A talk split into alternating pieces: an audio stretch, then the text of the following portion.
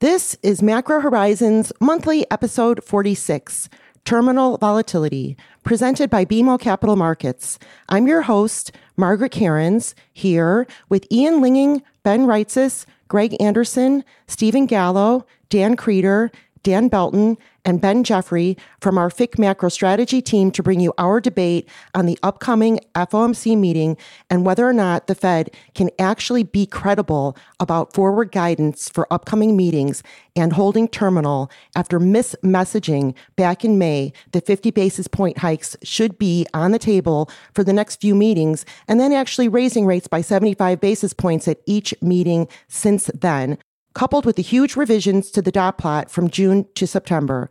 We discussed economic uncertainty, geopolitical risks, and the upcoming midterm elections and how these factors impact our outlook for U.S. and Canadian rates, IG credit, and foreign exchange.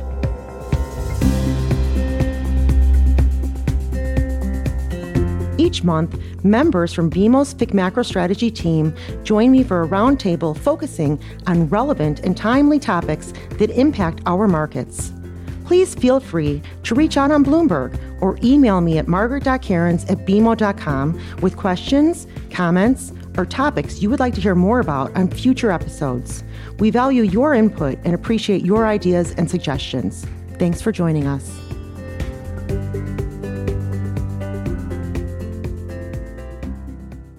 Volatility remains the name of the game across markets, with large daily swings in market pricing. This reflects decreased liquidity and heightened uncertainty surrounding the impact of tightening monetary policy on global economies. The Fed remains hawkish, and Fed funds futures are pricing a terminal rate near 5% and a high probability of the higher for longer narrative being achieved. Of course, this is today's pricing, and pricing has been nothing other than volatile. So let's kick it off with Ian. Ian, a 75 basis point move this week is widely anticipated. So all eyes will be on Powell's messaging at the press conference. How will the market trade a 75 basis point hike? And more importantly, the messaging surrounding slowing to 50 basis points in December. Well, Margaret, I think that Powell's biggest challenge at the moment is that the Fed needs to effectively communicate to the market that we're nearing terminal and whether terminal is the corridor between 475 and 5% or slightly higher is almost a moot point at this stage in the cycle. The Fed is going to deliver 75. The statement will be hawkish. After all, they're moving 75 basis points. And the only nuance that we expect that could be delivered is in the form of the press conference. And the most practical way that Powell can suggest that we're due for a downshift is by emphasizing that this far into truly tightening territory, the bar becomes higher for each incremental hike. And I think there'll be some version of that narrative outlined at the press conference itself. And Ian, I would also add that the November Fed meeting is going to mark something of a transition point in the way that the Fed is removing accommodation. And what I mean by that is Powell has given the Fed the flexibility to continue tightening by 50 basis points in December in this case, and maybe 25 thereafter in March. And moves such as that are still acknowledging the potential negative fallout on the real economy. And once we get into 2023, the messaging is going to shift from actively tightening to a longer period on hold this cycle than we've seen previously, even as some of the benchmark economic data will likely start to deteriorate. We're expecting that core inflation will moderate and that what has been an unquestionably strong jobs market will start to come under pressure. So no longer will NFP gains north of 200,000 a month become widely assumed, and instead a more measured pace of hiring and concerns on a true recession will start to bring more significant buying interest into the long end of the treasury curve. So, what do you think that means for the two year rate, 10s, and twos 10s in general? So I would say that that means we're going to see upward pressure on the front end of the curve in terms of rates, with effective Fed funds ostensibly acting as a floor for two year yields. Further out the curve, however, with the twos tens curve currently inverted by 44 basis points, we see the path of least resistance towards deeper inversion. Now, eventually, there will be an inflection point. After all, 2023's big macro trade was always going to be the bull steepener. It was just a matter of timing that move.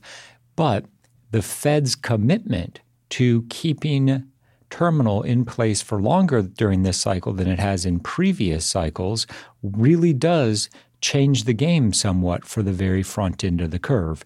If we think of two year yields as effectively a rolling 24 month window of monetary policy expectations, the stronger Powell signals that the Fed's committed to a higher terminal for longer, the weaker one would expect the two year sector to be. There's no question that we're entering a very challenging period for monetary policymakers and their messaging of what comes next once we've reached terminal. So the bottom line there is that we're going to have continued volatility in treasury market pricing as the market grapples with exactly how high the terminal rate will get and how long the Fed will hold it, in addition to the possibility of some sort of a premium priced in on Fed credibility. So, Ian and Ben mentioned the impact of tighter monetary policy on expectations for the economy into 2023. So, Dan Krieter, is any of this slowing showing up in earnings and your expectation for IG earnings? And what does that mean for spreads in the near term and the long term? Yeah, Q3 earnings really kind of summarizes the dichotomy the Fed is facing here. You know, earnings season starts as it does every year with the big bank earnings, and the banks came out with pretty impressive earnings, highlighting the strength of the consumer, which was potentially a sign that inflation could stay elevated in the near term. But as the season has rolled on, earnings have become decidedly less optimistic, particularly regarding guidance for future earnings. Obviously, big tech sector earnings have garnered the most attention, and it's worth bearing in mind that those disappointing earnings have come compared to already significantly lowered expectations. Over the course of Q3, we saw a 6.5% drop in analyst earnings expectations, which was the largest since the pandemic. And actual earnings are coming in even below those lowered expectations for some of the major tech companies. So clearly, here, these earnings are starting to provide further indication that Fed restriction is beginning to be felt in the real economy, which arguably justifies the need for a downshift in the pace of Fed restriction beginning in December. So we're seeing this downshift in earnings expectations and the effective Fed funds rate right now is about 308 and expected to go higher over the course of the next few months. So how does that impact your view for credit spreads? Well, I think Danny and I have been pretty bearish credit in 2022, which has proven to be a good strategy. But I think looking at the very near term, slowing corporate earnings may actually represent a near term bullish sign for credit because I think the market's first impulse will be to trade a more dovish Fed. And there's evidence of this notion in, recent primary IG markets, where last week we had issuance in IGs exceed expectations for the first time since mid August. And concessions on those deals averaged single digits for the first time since Labor Day. So we're seeing a thawing in primary IG markets more issuance getting done at better execution levels, which has been a technical drag on credit spreads for weeks, if not months at this point. So I think you're starting to see a window here for credit to continue outperforming. However, longer term, slowing earnings and increasing pressure on corporations can only be a negative for credit. And I don't think we've yet seen the peak for credit in the current cycle. It's just going to come further down the road. So, speaking of the peak in credit spreads in this cycle, how should we think about the timing of reaching Fed funds terminal and the peak in credit spreads. Yeah, Margaret, it's interesting because when we look back at recent peaks in credit spreads, we find that credit spreads typically peak around the same time as a peak in fundamental stress. And we measure fundamental stress typically using net rating changes. And so it's important to note that while rating actions remain supportive right now, there's considerable room for those to worsen. And that's when we're thinking that credit spreads are going to peak, likely in the second quarter of 2023. In terms of the level for the peak in credit spreads, if we look back at recent periods of growth slowdowns, excluding 2008 and 2020, which each brought very acute credit fears that we're not expecting to be repeated, spreads typically peak around the 225 to 260 basis point range. And we've seen these peaks both in recessionary periods of the early 2000s and non recessionary slowdowns in growth in 2011 and 2016. So, whether credit spreads ultimately fall in the upper end or lower end of that range, I think is going to come down to the fundamental strength, which is broadly supportive right now. We're only just now beginning to see the first broad indications of fundamental deterioration as these third quarter earnings are rolling in. We're seeing interest coverage falling, liquidity ratios are down, profit margins are compressing, but fundamentals were starting from a very healthy place. So high grade leverage is contained, interest coverage ratios were near their highest on record as of the second quarter of this year. And so we're looking for spreads to stay in the narrow end of that 225 to 260 basis point range because of the fundamental strength heading into this likely downturn. And we're targeting about 225 basis points for cycle peaks in credit around the second quarter of next year.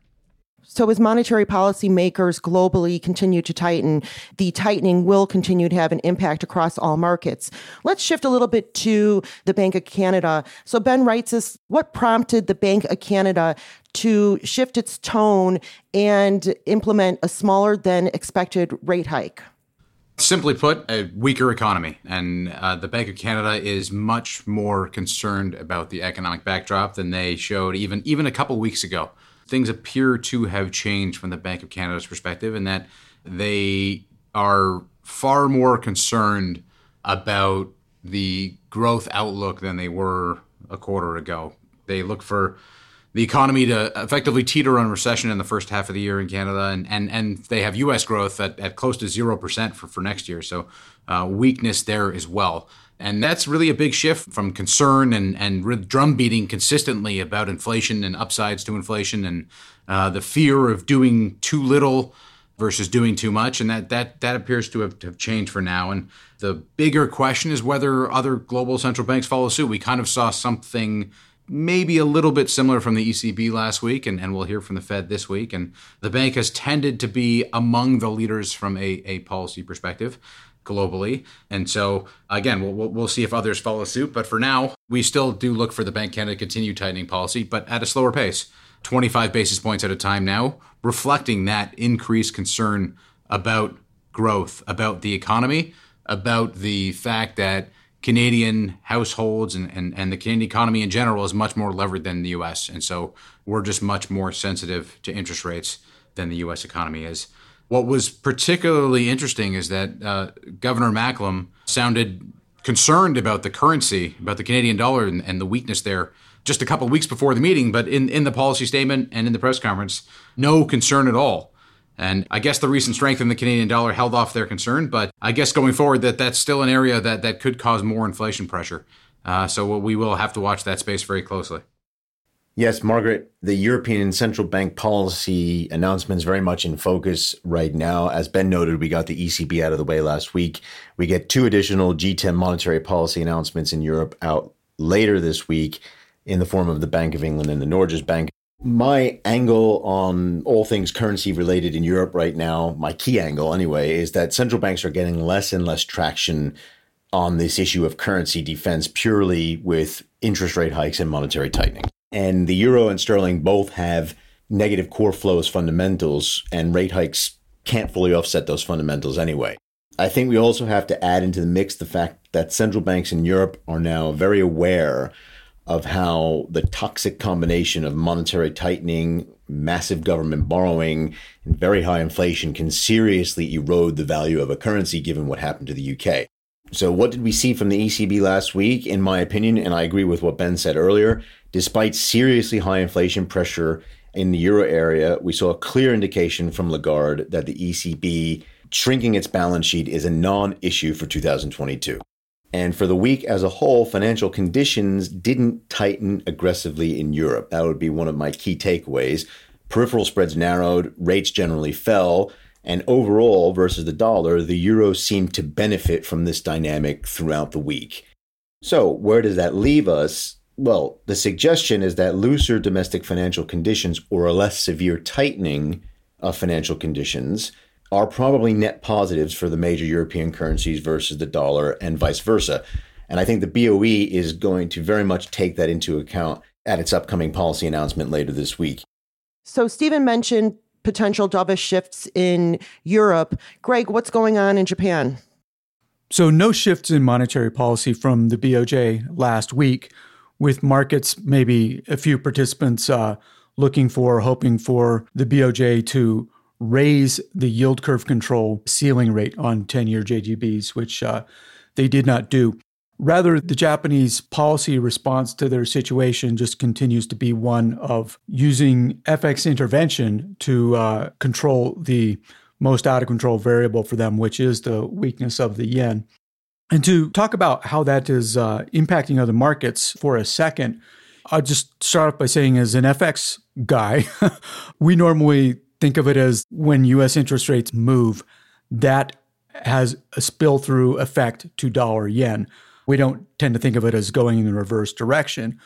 However, over the last month or so, I've had a lot of conversations with fixed income investors who are seeing feedback running in both directions from US Treasury yields to dollar yen and from dollar yen to US Treasury yields.